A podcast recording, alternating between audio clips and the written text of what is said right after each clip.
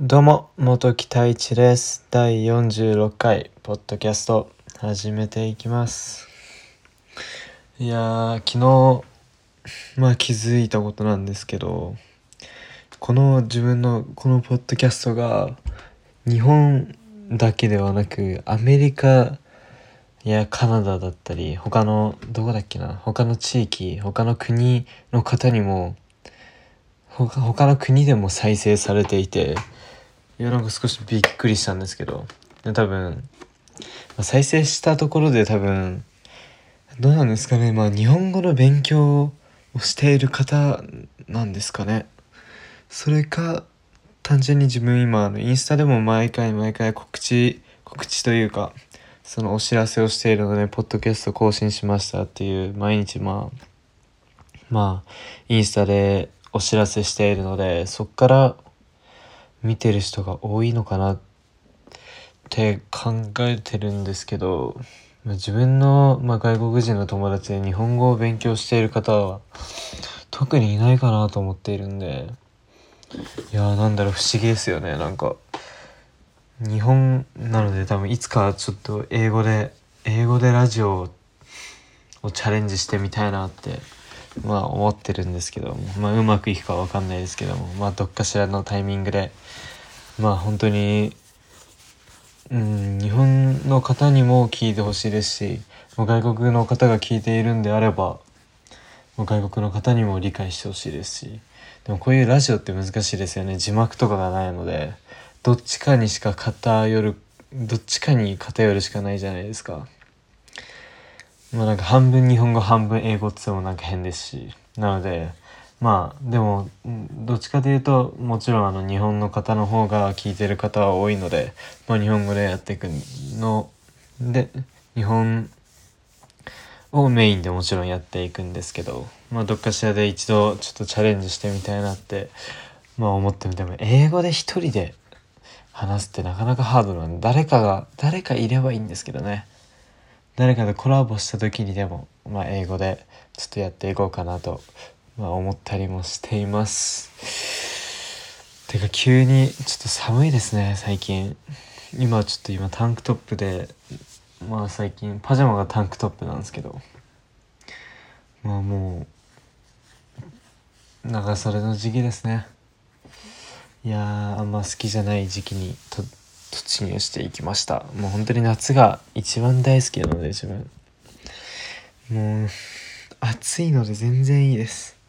暑いのがいい。本当に。暑いのがいいですよ。寒いとやっぱりもうお風呂上がった後だったりもう起きるのも億劫になりますし。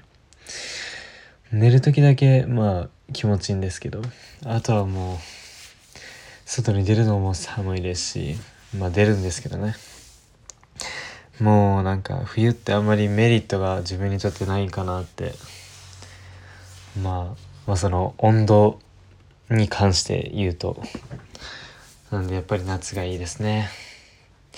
まあこんなことはどうでもいいと思うんですけども。まあこんな感じで第46回ポッドキャスト始めていくんですけども、まあ、本日のテーマは音に関して少しお話ししていこうかなと思っています。皆さん普段音って意識していますか？その自然音であったり、まあ、人工音であったり、まあ、音って本当にたくさんあると思うんですよね。もう数えきれない。もう本当に数えきれないと思うんですけども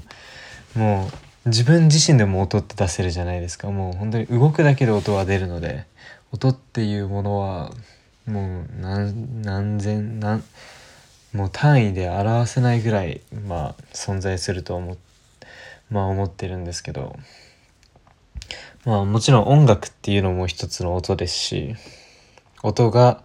まあ積み重なるというか音が合わせ合ったものが音楽だと思っているので声も一つの音ですし、まあ、なんで音がないうんそうですね音がない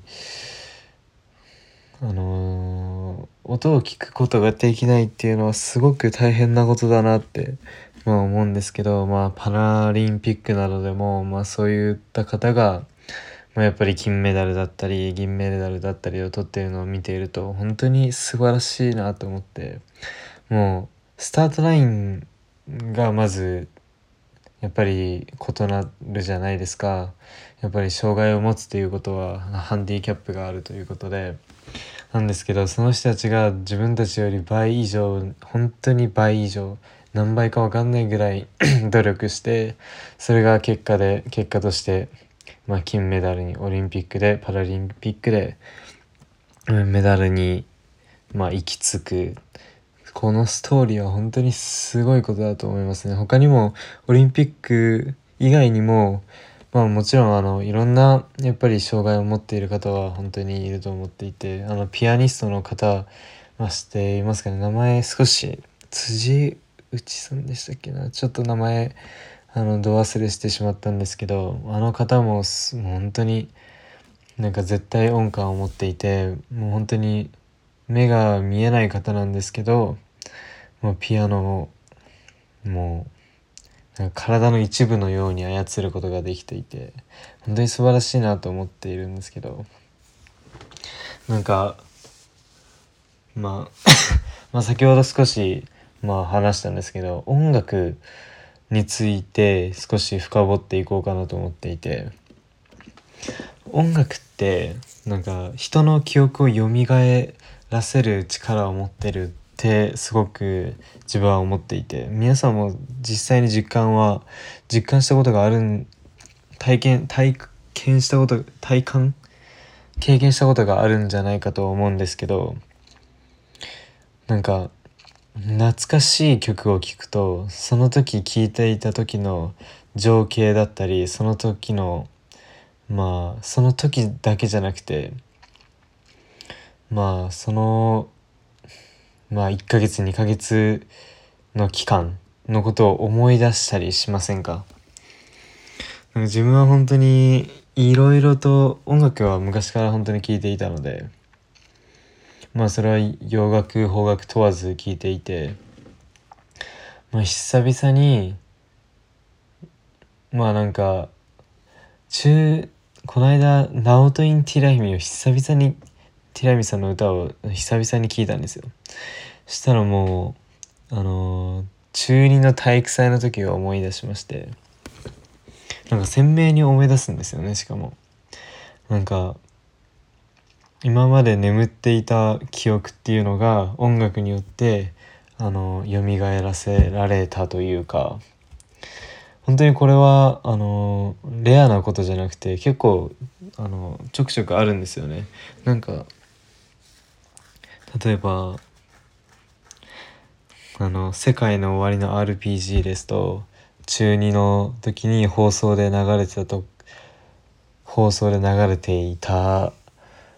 いてその時の情景であったり「ワンダイレクションも「ワンダイレクションもその中2ですよね。中2がなんかちょっと多いんですけど「ワンダイレクションも中2の時に流行って中2っていうか中学生ですね。まあその時の電車の中の情景であったりまあ思い出すんですけどなんかそう考えると音楽って本当になんかすごいなと思っててなんかしなんかもちろん音楽ってあの一つのやっぱり趣味であったり人をリラックスさせたりもちろんなんか人を逆に緊張させたりするような音楽もやっぱりあると思ってて。なんか音楽ってなんか人の心を操ることができるんだなって人の心だったり脳内を操ることができる力を持っているんだなって、まあ、音楽問わず音全体的にですね。実際にいろいろな実験が、まあ、ありまして、まあ、これを、まあ、この実験について述べていきたいんですけど少しお時間がまあ少なくなってきたので、まあ、まあ次回にさせてもらうんですけどもやっぱり音楽っていうのはもう必須だと思ってます人生においてなんかそれはうんそうですねなので皆さんも是非音楽をまあ聴き続けてください。